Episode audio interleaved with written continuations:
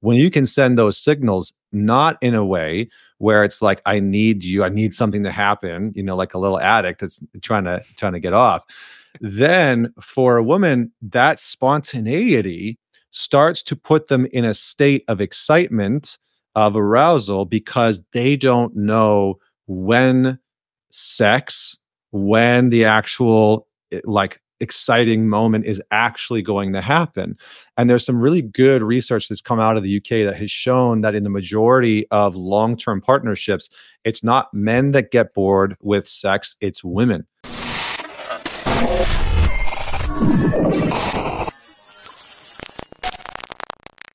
What is happening, everybody? Welcome back to your favorite podcast, the Grow Podcast. I'm your Justin Mihaly, and I am joined by a fascinating guest today. The owner of Man Talks, Connor, joins me, and we dive in. He created the hashtag Man It Forward. He wrote the book Men's Work, which is an absolute gem knowledge resource for men who are looking to just simply improve themselves, their impulse control, and their ability to lead others throughout this world. Now, we dive into a lot of self belief, why women get bored. Um, why breath work can be so beneficial, how to de-sex your brain, what to do with a high sex drive, but your partners might not match.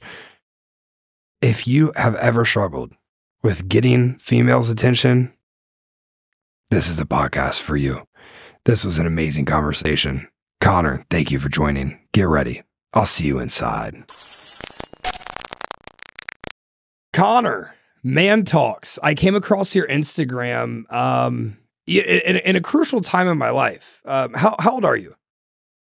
I'm 40. You're 40. So I just turned 30 in May of this year. And I think you know what I mean when I say when you turn 30 as a man, life changes relatively quickly. You start realizing, oh, the things I was prioritizing aren't the actual priorities, not anymore at least. And wow, I have a lot of weaknesses as a man to become my most proud and safe masculine self, right? Um, I found your page around that time, my 30th birthday, and y- you made a post last night that I told you I absolutely love. You said five steps to desexualize your brain. And for men who are listening to this, oh my goodness, the amount of porn addiction or masturbation addiction that just people have. And like, dude, that is a power. Our sex, our ability to to procreate is an unbelievable power, Connor. You said step number one, identify emotional triggers. you said, step number two, get excitement into your life. I like that one. Step number three is my favorite one cut out thirst traps. Step number four, stop chasing empty dopamine. Step number five, use tech tools properly. Connor, let's start with this. I'm assuming you've worked with a lot of guys with this issue. What the mm-hmm. hell's going on? I mean, we're just saturated in sexual content nonstop you know and so when you think about uh, a few things when you think about what our grandfathers and great grandfathers what their life looked like the average 15 year old kid can go on a Pornhub and view more pornographic content in an hour or two than the average man would have seen his in, in his entire lifetime, you know, throughout history. So you could spend a couple hours on Pornhub as a 15 year old kid and, and see more naked women uh, than most men will have seen throughout their entire lives. So that's one part. The second part is that social media platforms are optimized to keep you engaged, to keep you on their platforms. And so if you know the algorithms are set up so that if you as a man start falling down thirst trap holes, right? No pun intended. and you start seeing the bikini clad models with their ass out and their tits out and the motivational quotes underneath. Mm. The algorithm's going to figure out, oh, that keeps you on our platform. So we're going to serve you up more and more and more of that. And so for a lot of guys, what happens is that their their social media uh, just becomes one giant thirst trap, right? You just you look at their explore page and it's just you know tits and ass all over the place. And so that's a very hard thing to combat because as a man, your uh, your physiological wiring towards procreation is very high You know, if you're a man that has a high sex drive, if you're a guy that, you know, maybe you're a guy that struggles to actually get attention from women, it can feel uh it, it can feel a little bit disillusioning because all of a sudden you can get a ton of attention from an OnlyFans model. You know, you pay her. And this is why, you know, when you look at something like OnlyFans, some of the most successful women over time have been your not the most attractive women, but like the girl next door, where it's giving men the, the quote unquote like girlfriend experience. Because the reality is, is that a lot of men are lonely, you know, period, full stop. A lot of men are lonely. And porn and pornographic content makes it easy for us to feel in the moment like we're not alone. So there's I think there's a lot of different pieces in this. You know, I put out this content and the one thing I'll say and I'll hand it back over to you is I put out this content cuz I was like, look, I've worked with so many men who have had real porn addictions, real sex addictions. I've been one of those men. I really struggled with porn for a long time and in a really severe and bad way um, I struggled with infidelity and and cheating and you know womanizing in a you know it was like I was the fuck boy before the word fuck boy was invented. I didn't know what that was. They made it for you. yeah, no, I don't think they made it for me, but but you know, it's like that was a part of my life, and you know, I, I think I know how challenging it is to have a sense of direction in life, have a sense of meaning and purpose in life, have a sense of self control and discipline when this part of us as men can rule our lives. And for a lot of guys, this is what's happening. That you know, their sex drive is just ruling their life. And so I put out this content and I, I, made a video I put up on YouTube that has like, you know, almost a million views now. And it was called How I Desexualized My Brain. And it was fascinating because so many guys were just like, This is me. I'm struggling with this. Thank you so much. Like, you're saving my life. And then you had some guys that made the interesting comment, which was, Well, what's wrong with having a sexualized brain? You know, and I think I want to make it very clear nothing's wrong with having a sexualized brain. Like, if it's have a good connection with your sexual arousal, with your sexual energy, with your sexual potency, uh, that's I'm all for that. But if that controls you in your life, that's what I'm talking about, right? If you can't stop yourself when you wake up in the morning and you have to go watch porn and jerk off, that's a little bit of a problem, mm-hmm. right? Or if you can't go to sleep without watching porn and getting off, uh, that's a little bit of an issue, right? If you find yourself not going into work meetings or skipping calls or skipping going out with friends because you're scrolling through thirst traps, that's you know your brain has become hijacked and what i'm always an advocate for is a greater level of impulse control as a man. A man who has impulse control is sexy to women mm-hmm. and feels like he has more int- and knows that he has more internal leadership within himself. So i just said a bunch of stuff. I'm going to pause there and hand it back. No that no that that, that was fantastic.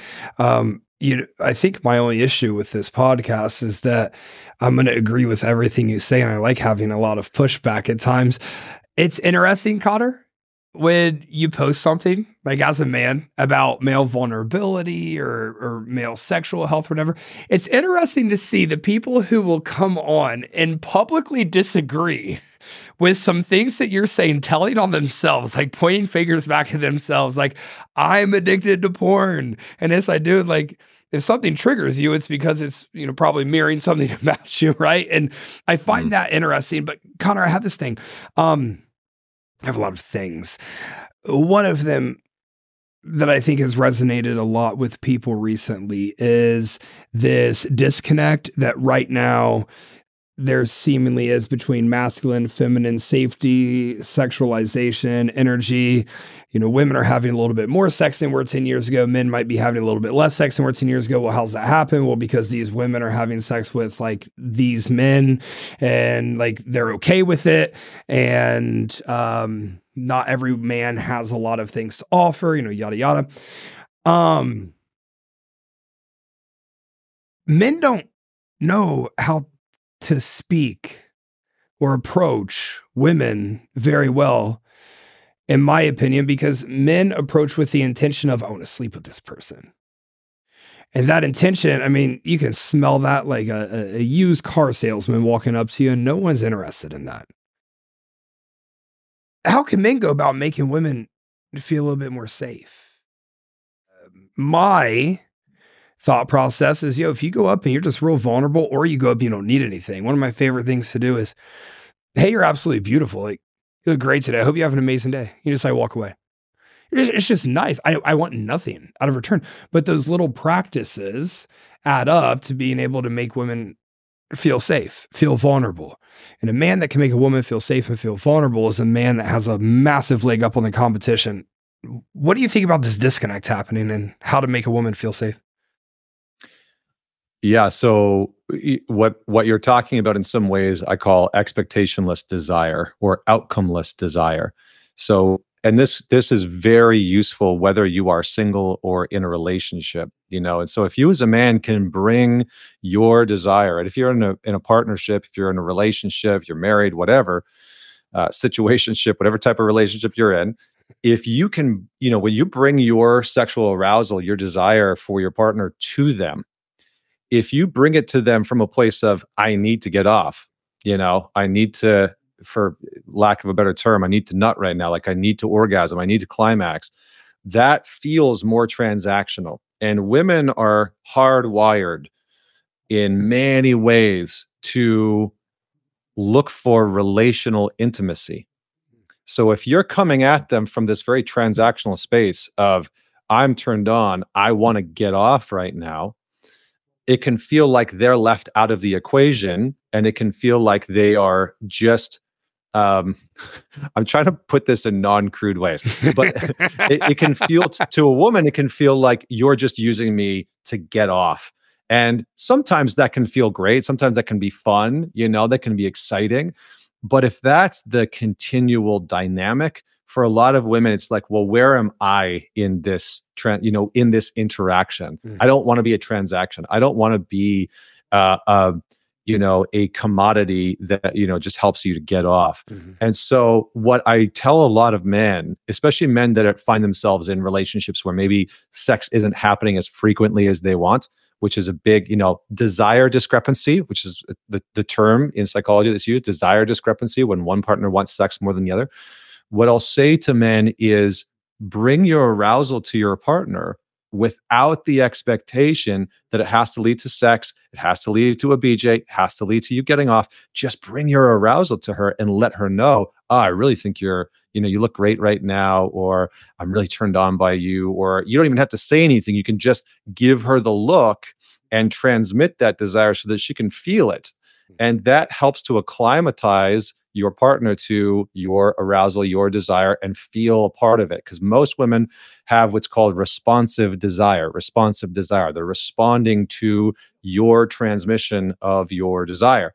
So that can be very helpful in terms of guys that are single, in terms of guys that are out in the dating market again. Hugely, hugely important. I cannot stress this enough.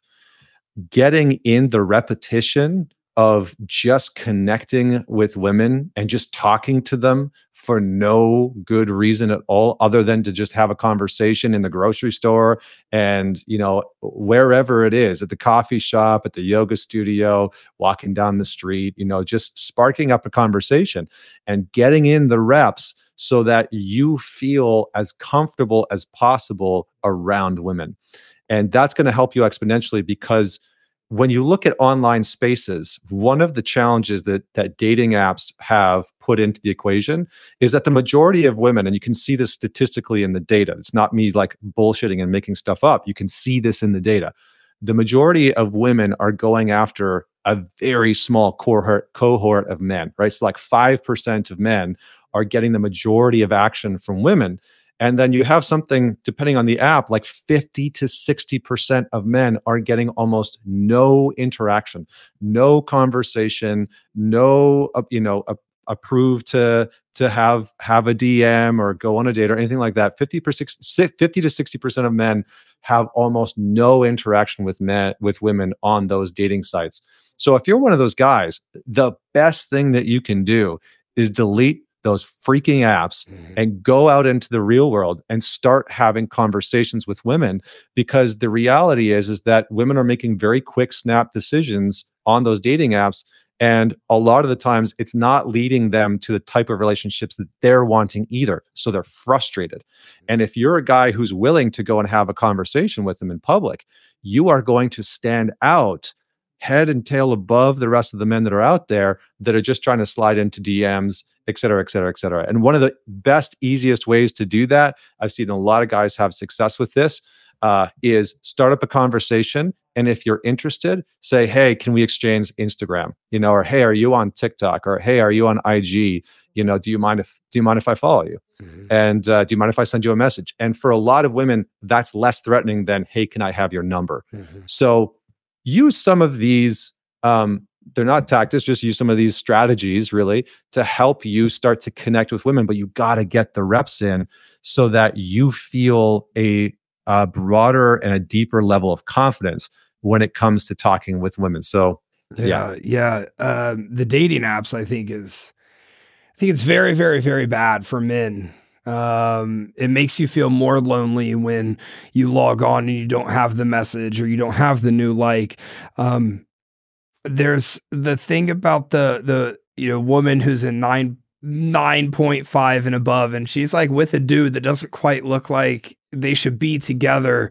And it's like wow like how did that happen? And there's kind of there's opposing paradigms could have happened here. One um, you know, maybe that woman was with the immaculate man who's beautiful and boisterous and all stuff, and he just completely destroyed her. And so she does not want that like at all anymore. And she went to the opposite end of the spectrum. Like that definitely happens.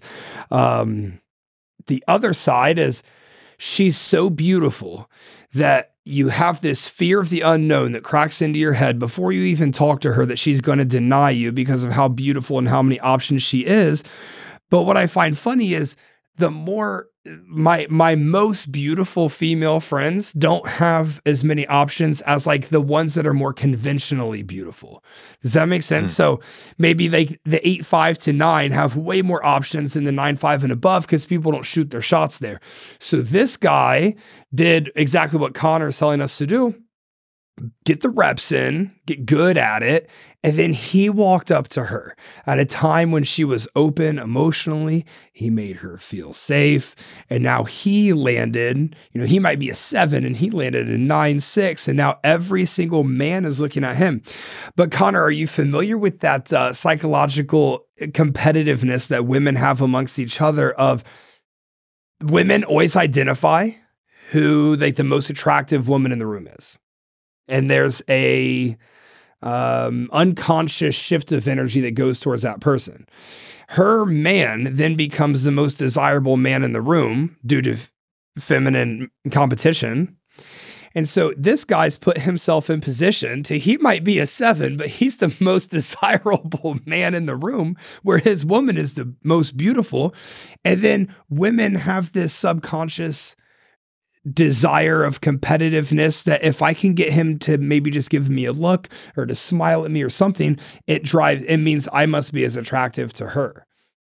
Mm. I mean, that guy's playing chess, not checkers. He's getting really far ahead in life. You bring up the responsive desire. I like that. I like I like that tying into the impulse control as well. I have a good friend of mine. He and his girl have a very healthy, fantastic sex life. And throughout the day, he'll just kind of like tease her a little bit. Like tease a bit more than than just an intentional tease without putting too much detail out there. Like he he has essentially mastered the art of um like just the tip. Mm-hmm, and mm-hmm. wow, their sex life has both of them have talked to me about their sex life has just gone insane since he's been yep. able to curate that that drive because his drive was higher than hers was. Are you familiar with the psychology of kind of what's going on there? It's literally they play the game of just the tip multiple times a day. it's hilarious to me. Yeah, well, there's some good stuff in here. So, so a lot of guys have more what's called spontaneous desire, mm-hmm. where you know we can see our woman in an outfit. You know, I can see my wife wearing a certain pair of jeans or look, whatever it is. I'm like, yep, ready to go. Uh-huh. And and and and that's the case for many guys, not every guy, but the majority of men have spontaneous desire. And so what a man can start to do is start to leverage that spontaneous arousal. It's like, oh, I'm not even around her, but I'm thinking about something. I'm going to fire off a message and say, oh, I was just thinking about X, Y, and Z. Mm-hmm. You know, or I love the way that you looked this morning when you left, or when you got out of bed, or when you got out of the shower. It's like, you know, sending those types of messages and those types of cues again without, I need to get off right now, or, oh, I wish that you were here so that we could blah, blah, blah. No, none of that. Mm-hmm. It's just it's just I'm signaling to you I desire you mm-hmm. or I find you attractive. And for women, because for a lot of women, it's I want to feel desired. I want to be desired. I like that receiving this desire and know that you want me in some capacity mm-hmm. and to and to sort of play around with that energy for a lot of women so when you can send those signals not in a way where it's like i need you i need something to happen you know like a little addict that's trying to trying to get off then for a woman that spontaneity starts to put them in a state of excitement of arousal because they don't know when sex when the actual eh, like exciting moment is actually going to happen. And there's some really good research that's come out of the UK that has shown that in the majority of long term partnerships, it's not men that get bored with sex, it's women. Women statistically get bored with sex much faster than men because with men, we're much more linear. For again, for the most part, I'm generalizing, but for the most part, we're much more linear. And for most men, it's like, okay, if we're having consistent sex and it's happening consistently, even if it's somewhat the same, I'm okay with that. You know, it's like I'm good with that. As long as I'm getting laid frequently and it's like I, you know, I'm enjoying it, that's good. But for women, their their their system operates differently. And so for a lot of women, the type of monotony or routine that can set in, especially in long-term partnerships, can really tamper down their sexual arousal in the partnership. So, keeping spontaneity alive within your relationship, especially a long term relationship, is incredibly important. And part of that spontaneity is dropping these little hints of, I am attracted to you. I'm aroused by you. I'm turned on by you right now. Or, you know, and you kind of have to figure out what your partner is is really turned on by because every woman's going to be a little bit different in terms of what activates her you know because mm-hmm. one woman might like to receive the like i you know i saw you this morning and i wanted to you know fuck you immediately mm-hmm. and other women might be like i need something a little bit less mm-hmm. abrasive and direct you know i need the like you looked gorgeous this morning i love the way your hair was over your shoulder whatever it is so you kind of have to find the nuance of your partner but it really comes down to that spontaneity and that's going to help keep your sex life alive and your sex life alive and keep your partner actively engaged. And what you'll find is that she'll start to reciprocate. She'll start to reciprocate and you have to keep in you know have to keep on this process but she'll start to reciprocate uh that desire back to you. She'll start to play the game because it'll be exciting it'll be fun it'll be thrilling and you know, the last thing I'll say is if you read any good romance novel or you study the like 50 shades of gray and that kind of stuff, a big part of what oftentimes gets overlooked is two things. One is the spontaneity that we're talking about, and two is a sense of mysteriousness, right? So, spontaneity and mysteriousness for the feminine, for a lot of women, is very sexually arousing. And for guys, that can be fun, but we have to find that uh, version that our partner is going to get activated by. All right, you guys. So I don't run paid ads and stuff on my show because, um, well, quite frank, I'm not super aligned with anybody, but also I just love the flow of how the Grow or Die podcast goes. So, how you can give back to me if you could share this wherever you share stuff. It could be LinkedIn, it could be Instagram, it could be Twitter and you just tag the Grow or Die page, tag me in it if you would like to. That would help me so much as I continue to grow this show into eventually doing in America tour in 2024 and try to come to a city near you to have some amazing guests on. I appreciate it a ton. Now, let's get back to the show. Yeah, you bring up 50 Shades of Grey and a, a host of other fantastic points to build upon here, but Fifty Shades of Grey, to be honest, Connor, I feel like that's kind of a blueprint starting point for men to understand how to crack the female code, if you will, of emotional vulnerability. I think if there's something that I've learned about women, you, you, you had a prompt I want to get into as well on Instagram recently that was men in their 30s uh, leave something for men in their 20s. Um, and I I didn't share this comment because I'm gonna I'm gonna make a post on it um, that was inspired by you. But my number one item would be get in control of who you are emotionally, not what you are emotionally. Your emotions don't define you, who you are emotionally and who you want to become. Some men like being a little bit angry, right? Like some men enjoy having that. Um, I was that dude. I like being a little bit more peaceful. But then number two, learn how to communicate with a woman's emotions and cater to the women's emotions because not for sex purposes or dating purposes, but because that's going to allow you to tap more into your masculine femininity and drive these energies in a manner that you know you can identify with. Um, I have a prompt that I want to give to you that I enjoy doing. Um, if I'm on a first date, I haven't had a first date in a while. If I'm on a first date, I am a very direct communicator you like you know exactly what I think about you. This is with mm. friends, romance, whatever. You'll be a drink or two in, and I'll kind of let the conversation die a little bit. I'll pause and I'll just be like, "What's the most turned on you've been this year?" Hmm. And I'll let her kind of answer that, and from that you can draw a lot. Of course, at first, like it's probably not the most vulnerable answer. So it's like podcast host kicks in, you could start kind of driving more and more and more.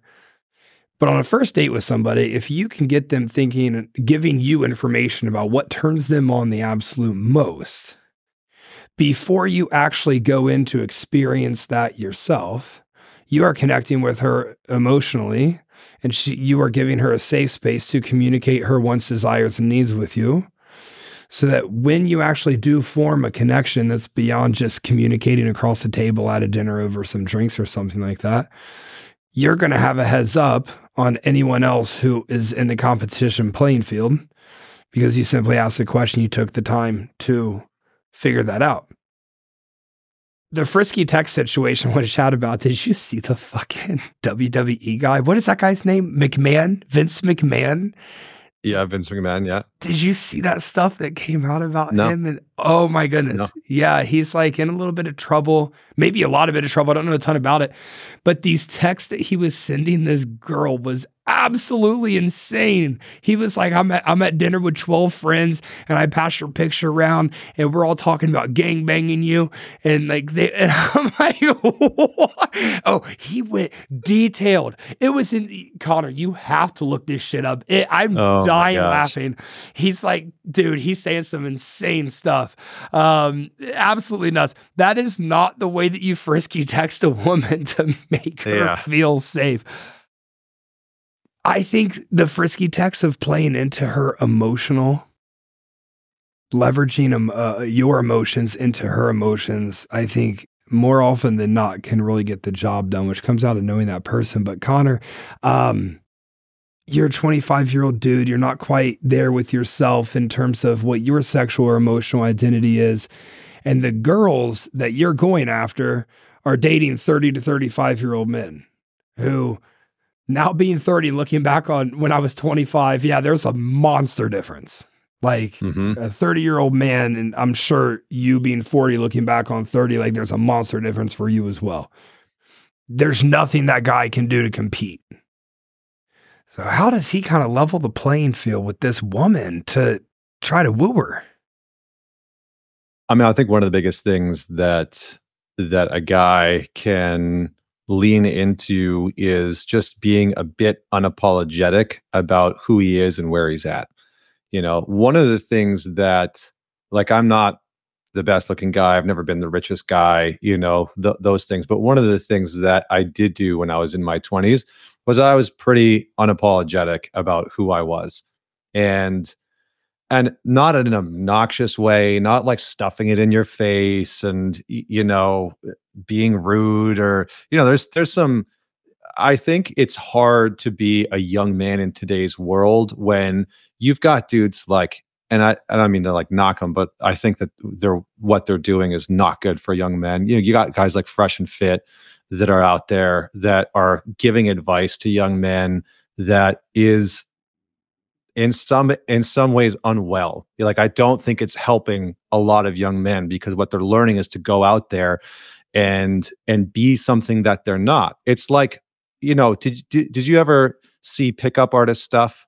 back in the day, no. like PUA stuff, pickup artist stuff. Oh, so yeah, a lot, yeah, yeah, like a lot, a lot, a lot of the pickup artist stuff Oh, was yeah. Very gimmicky, and it was, you know, it was formulaic, and it worked in some ways. But the problem with it was that you, as a young man, had to become someone that you're not. Mhm. You had to pretend to be somebody or something that you are not.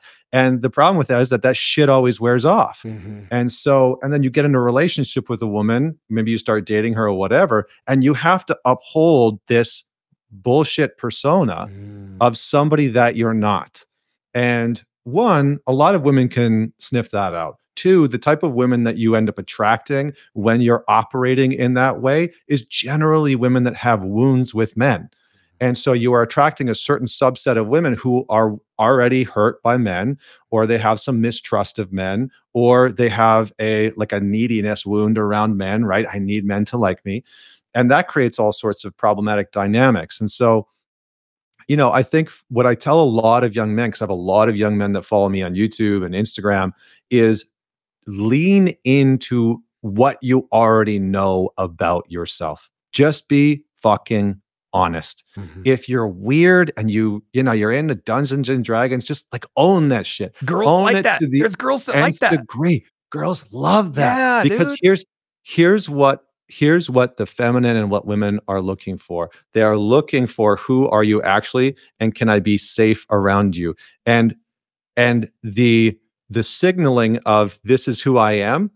This is you know what my strengths are. This is where i'm at in life right now. This is what i'm good at. This is what i'm trying to figure out right now. All those types of things signal a sense of like oh i can put my guard down a little bit because i know what i'm ex- i can expect from you. Mhm. and i think for a lot of young men that's going to go a lot further than some of the other advice that i've seen out there because you're going to attract women who are you know they don't have their guard up. It's not some game. You don't have to maintain some bs image of yourself or continue to you know take some hard line that's not authentic to who you are. You get to be human you know? And honestly i think for a lot of young men that is the most practical thing that you can do. Be unapologetic about where you're at right? If you drive a shitty car and you're working a 9 to 5 job as a janitor own that shit. That's great. you know? It's like it doesn't matter. I i worked construction in a gravel pit Mhm. you know and like still could go out to the bars and pick up women and i was just straight up about what i did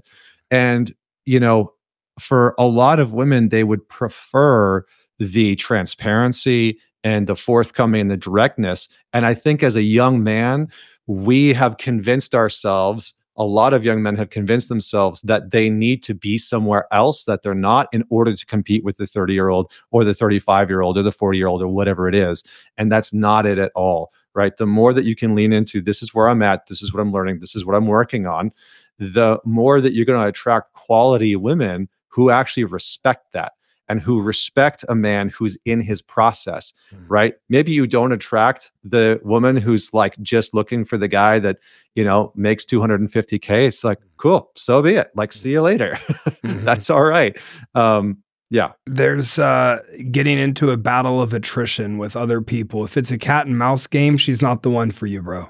I promise Yeah. you, she's not the one for you.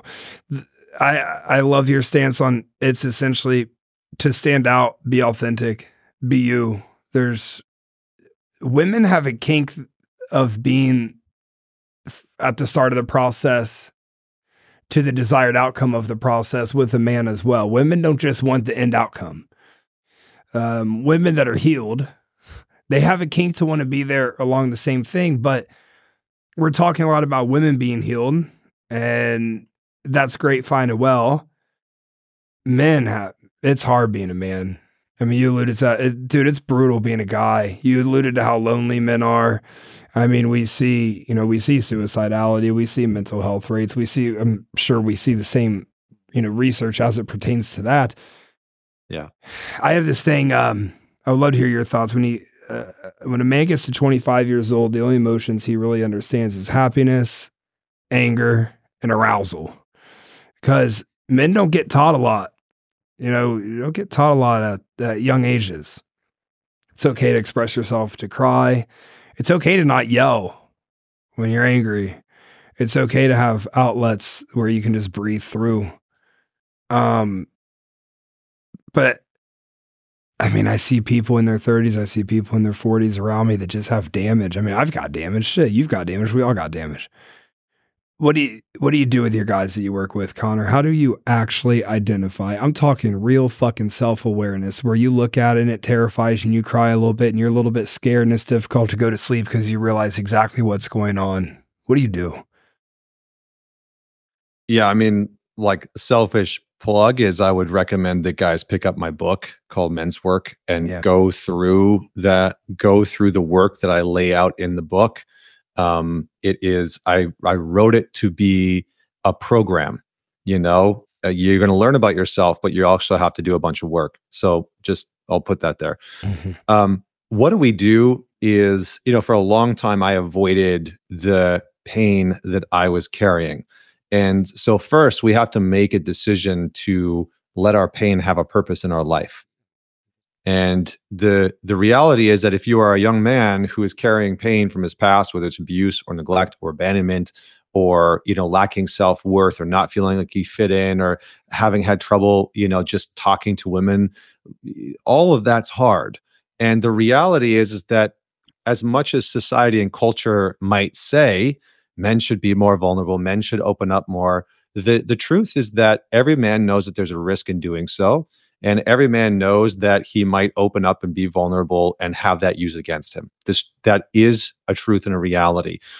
And i think one thing that's unfortunate is that our therapeutic industrial complex is very female oriented and female dominated and so a lot of men go into therapy or to go work with a counselor. And it's very much a let me figure out how you're feeling so I can validate what you're feeling orientation. And for some men, that is necessary, right? We do need to feel our feelings, talk about our feelings, talk about what was hard. And but for other men, you know, we have to develop certain competencies and skills. We have to learn that we can trust other men to not judge us and to not shame us and to not ostracize us for talking about the hard shit that we've gone through in our past. And so I think for a lot of young men that are out there, you know, what I would tell my younger self is the shit that you do not like about yourself, you need to let somebody in on the game. You have to. You have to. And it, it damn near killed me. The shit that I didn't like about myself was the stuff that landed me living out of the back of my car for a few weeks because I hated who I was. I hated parts of who I was. The way that I talked about myself internally was abusive and terrible. And I would never, I would have never let another man talk to me like that for sure. I would have knocked him out, mm-hmm. but I let myself talk to me like that. And I think that that is the real experience that a lot of young men are having is that they are alone and they are a victim to their own inner dialogue, their own inner self sabotage and abuse and vitriol. And it's terrible. And so you have to let somebody else in on what's happening inside of you so that you can get tools and resources and support and start to work on reorienting that narrative and that story because that that inner voice and that inner dialogue can kill a man and a lot of men, I think, suffer from that. They suffer in silence, where how they view themselves is so drenched in shame and so heavy and so brutal and terrible. I see it all the time.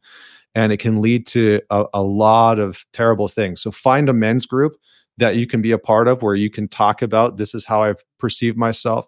Find a good therapeutic environment ideally with other men or with a male that you can go and work with and you can say listen these things happened to me when i was younger. You know i watched my parents get divorced. I watched my father abuse my mom. You know i was sexually abused or whatever it is that you went through. Because the reality is that a lot of men are carrying something that no one else knows about and they're trying to play the game of becoming strong enough and fast enough to run away from it forever and i promise you it won't work said a lot of deep stuff in there. Fuck, dude. And it needs to be heard. The message needs to be shared. I, I think I think a difficult part is like we're so stimulated, dude. We're so stimulated because we have Instagram. Okay. Caught up on my timeline TikTok. Okay. Caught up on my timeline Tinder. Okay. Nobody Bumble. Okay. Nobody um you know what whatever comes next. Um Hinge or whatever new ones there are and like you're just so stimulated you just like do this whole cycle by the time you're done on the hinge profile it's been 15 minutes you go back to instagram. And it, it's not it's it's not humans fault like it's not really man it's not our fault that it's like that. We've been manipulated and you know we have a certain dopamine trick that social media companies figured out far before i think maybe really even uh, um, uh, research figured out neuroscience figured out, psychologists figured out, like social media figured it, companies figured it out. And it doesn't leave us a lot of time to become self-aware of who we are because we're constantly following people on Instagram in these young ages. I mean, kind of. A 22 year old dude right now has never not had social media. Like you and I didn't have social media in our lives. Like I remember when Facebook dropped, and I know you remember when Facebook dropped. You're, you're older than I. Like I was like, what is this? Like, people are going to do that. And now, like, Meta runs the freaking world, right? Um,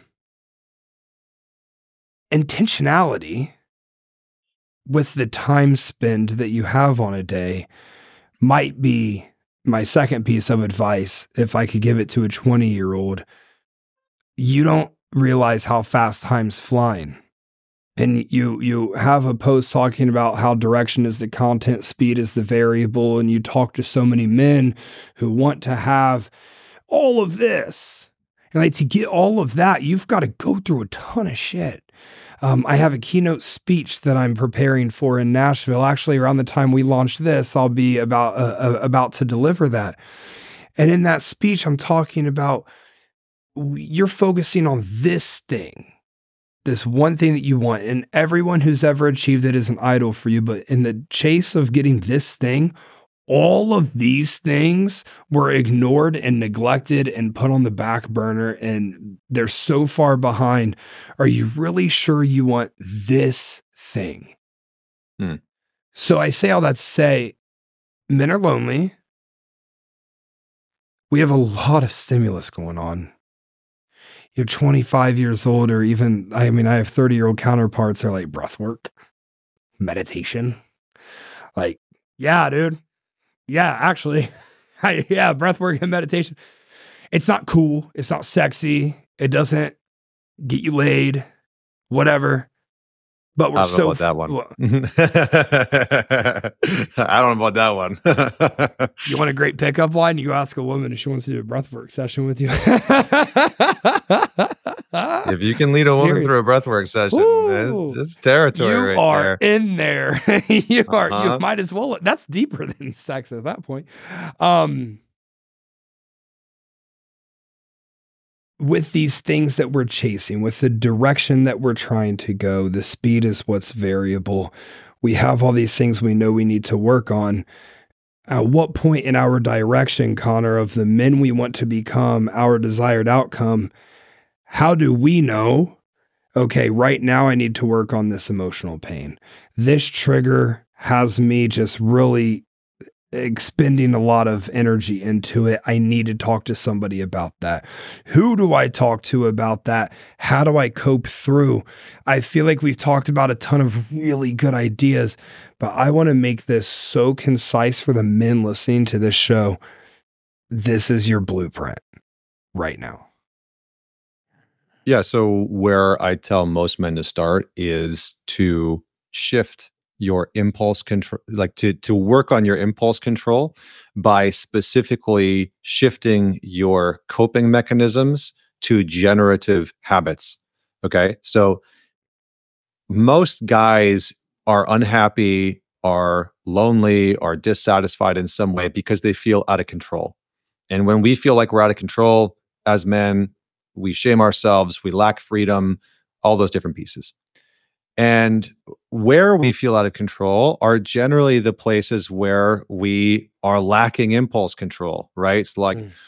you've told yourself you're going to stop watching porn, and then you find yourself in front of your computer again with Pornhub open and 30 tabs, right? And you're in the middle of a jerk off session. You told yourself you're going to stop smoking weed, and all of a sudden, you know, you're halfway through a joint. You said that you're going to stop gambling, and all of a sudden, you know, you've got 200 bucks riding on the latest UFC fight that level of lacking impulse control is something I believe that every single man should address immediately. Immediately. And it's one of the things that radically changed my life because I had very little impulse control. I struggled with it. And so choose one coping mechanism just one choose one because for a lot of us it's like well i got a dozen coping mechanisms. You know i eat junk food at 10 o'clock at night or i you know i hit snooze a dozen times. Choose one coping mechanism that for three to six months you are going to try and shift to a generative habit. And a generative habit is something that is regenerating you. It's not something that mm. is uh, is pulling you down, right? A coping mechanism is something that you generally feel shame about afterwards, or you know you're more tired because of, or you feel like crap because of. And so a generative habit is something that's going to help you feel a little bit better in a healthy way, right? That might be breath work, it might be journaling, it might be yoga, it might be meditation, it might be working out, but you're going to choose to replace uh, one coping mechanism with a generative habit. What where most guys go wrong in getting rid of and trying to get rid of coping mechanisms is that they don't replace them with anything. And so when I, for example, when I quit pornography, how I did it was every single time I wanted to watch it, and this might sound daunting to some people, but it works, is I would set a timer for five to 10 minutes and I would force myself to sit down and breathe and meditate and I hated it. I hated it. It was brutal. It was That's terrible. Powerful. That's powerful. And I would, I would force myself to sit down. I'd put the timer on. I'd close my eyes and I would breathe and I would tune into like, what am I actually feeling right now? And most of the time, it wasn't that I was horny or turned on and needed to get off. It was like I was bored. Mm-hmm. You know, I was bored. I was lonely. I was feeling something else. But over time, what happened was I enjoyed the process of meditating and just breathing just as much as going to watch porn. And slowly I found that I didn't need it as much anymore. And I had a pretty bad uh, coping mechanism in pornography. Mm-hmm. So that is somewhere that you can start immediately. And that's something that is going to help you gain confidence as a man. It's something that's going to level up your impulse control. It's something that's going to allow you to develop discipline in your life, not in a way where you're punishing yourself for getting shit wrong, but you're actually reinforcing that you have competency as you continue to practice this, right? Discipline is a practice, it's not a punishment. So choose that one thing that you want to tackle and choose what you're going to replace it with, whether it's breath work or whatever, and go at it. Find an accountability partner, find a group that you can go and be a part of, but start there. And then if you do have something that you know you need to talk about, right? Like if if what I said about the inner dialogue where, you know, my inner dialogue was abusive or my inner dialogue was so harsh that it caused me to self-sabotage a lot. If that resonates with you, go and find somebody to work with. Commit to it and call yourself forward, not call yourself out, call yourself forward and say, listen, I know I have a problem with this. The way I talk to myself is terrible. And so I'm going to go and work with somebody, whether it's a counselor or a therapist or a psychologist or, you know, a men's group or whatever it is. Go and join that group, you know, that that session and tell that person or that group why you're there. Say the way I talk to myself and my inner dialogue is terrible and I would like to improve it and and then be real about what it sounds like internally.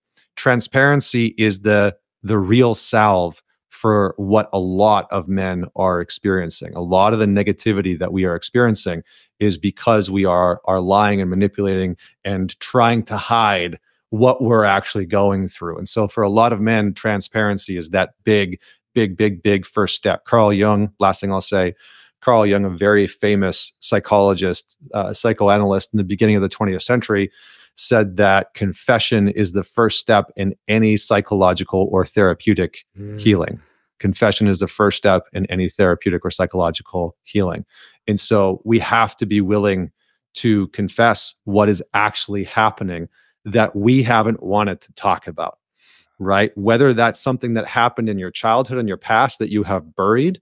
And again, the, the big caveat to all this is find a place and a space where you can trust and where you can be safe because there is a lot of there are a lot of places out there where it's maybe it's not the right place for you to really open up and be honest. Maybe it's not the right place where you are going to feel like, yeah, I'm going to get the support that I need to improve and to actually heal here.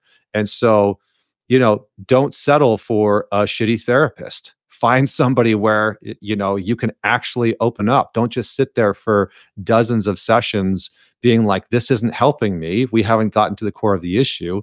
Interview some people you know interview some people go through a process. Have you worked with a lot of men before? Have you worked with a man on this specific issue before? Really like you are interviewing somebody to help you move through some heavy shit take that seriously. So those are very tactical strategic things that you can do um, maybe there's something else that you want to add in there or, or or ask about but those are some things that guys can start with that was exactly what I was looking for and a little bit more. I have a thing I do that might help people, and maybe they can do it right now while they're listening to this show. When I'm driving in my car and I have a negative thought or something that I don't, I identify I can improve on myself. I speak it. I just put it into the universe. If I'm walking Peyton, my, my beautiful golden retriever, if we're just walking downtown Austin, if you see me talking to myself, don't mind me. I'm putting things out into the universe because being able to just get it off your tongue, get it out of, of your soul, get it from your flesh and, and, and your soul and your energy into the world, to your point, that kind of starts the process, right? Like it's already been said. When I have a really difficult decision that needs to be made in the company, I say it in my safe space first. To I, I'm I have the most fortunate group of friends. Like I, I'm luckiest dude on the entire planet with my group of friends, and I love that you're talking so much about find a group, have support, have a men's group. I my men's group is uh, unbelievable, and I can say things to them, and it's safe. And if I want feedback, they get feedback. If I just want to vent, they allow me to vent. And having friends like that is completely life changing. The last note I make you said some amazing stuff. I've never met someone in my life, Connor, that goes, gets in better shape or practices breath work and gets in better spiritual shape. There's like, you know what? I'm more sad than I was then. You know, I make less money than I was then. I have less friends than I did then. I'm less fulfilled than I was before. That doesn't exist. So, to your point, everyone has a vice everyone. That's a dude. Like me and Connor, we're sitting here, we're talking. We, I don't know his vice. You don't know my vice. We both have vices. We both have things, and you're always going to have those things, right? But if you start replacing things with breath work and fitness, and you can keep those as a pillar for your entire life, you're actively making your spiritual health better every time you breathe, and your internal dial, your internal relationship better. And if you're making your physical fitness continually better, you're only becoming a better human. My last thing for you, Connor men who are over 30, give one piece of advice to men who are in their 20s. It can be about anything. Mm-hmm. yeah, I mean, the the short and the simple of it is that I would say that one of the most important things that you can learn to do is to regulate your nervous system to learn how to go into heated situations and stay calm and grounded. Not in a fake or fraudulent way, but in a real, true, authentic way. To be in conflict with your girlfriend or your wife, to be in conflict with your family or an employer or an employee, and to be able to stay collected and grounded and know how to regulate your nervous system is, in my opinion, going to be and is one of the most underrated uh, qualities that we can bring to the world right now, and it's what everybody needs: a regular, a regular, ordinary dude who is able to regulate his nervous system is going to be is going to look like a guy that has fucking superpowers mm-hmm. in the future mm-hmm. because everybody has outsourced their nervous system to social media and technology and nobody knows how to actually regulate their shit anymore mm-hmm. nobody knows how to actually stay calm and grounded anymore and so if you are a man that can work on that right now in your 20s and by the time you are 30 and you are this grounded man that can walk into a hard situation and handle himself emotionally, you are going to look like a new age Superman. So prioritize that right now. So I'm going to teach my son. He does meditation and breath work with me in the mornings, even though he's three. Uh, and it's what I am trying to teach every single man, regardless of his age right now. Dude, I absolutely love that. I love your message. I love what you're doing from one man to another thank you for being who and what you are. I want everyone to go buy your book, Men's Work. I'm hoping I can get a signed copy at some point in my life from you. Uh, I, I, would enjoy meeting you, getting to shake your hand, saying thank you face to face. Um, I'm going to put all of your information and details down below. Um, do you want to plug your your coaching real fast? I think you mentioned it, but we didn't get to go into it. So if you plug your coaching, so people know exactly what you do. Yeah, I mean, people can go to mantalks.com and find all that there. We host live retreats for men of all ages. Uh, the retreats are are a deep dive, like deep therapeutic work. I also run small groups called the Men's Self Leadership Program, and then I have a couple courses. You know, I have a porn detox course that guys can go through. I've got a shadow work program. I've got a relationship mastery program. So all that's on mantalks.com. You can go check it out there, and feel free to hit me up. YouTube, Man Talks, Instagram, Man Talks. I'm, I love just trying to chat with guys and hearing about their problems and and supporting where I can. Connor, Grow or Die podcast. Thank you so much, man. I look forward to connecting further in the future. Likewise.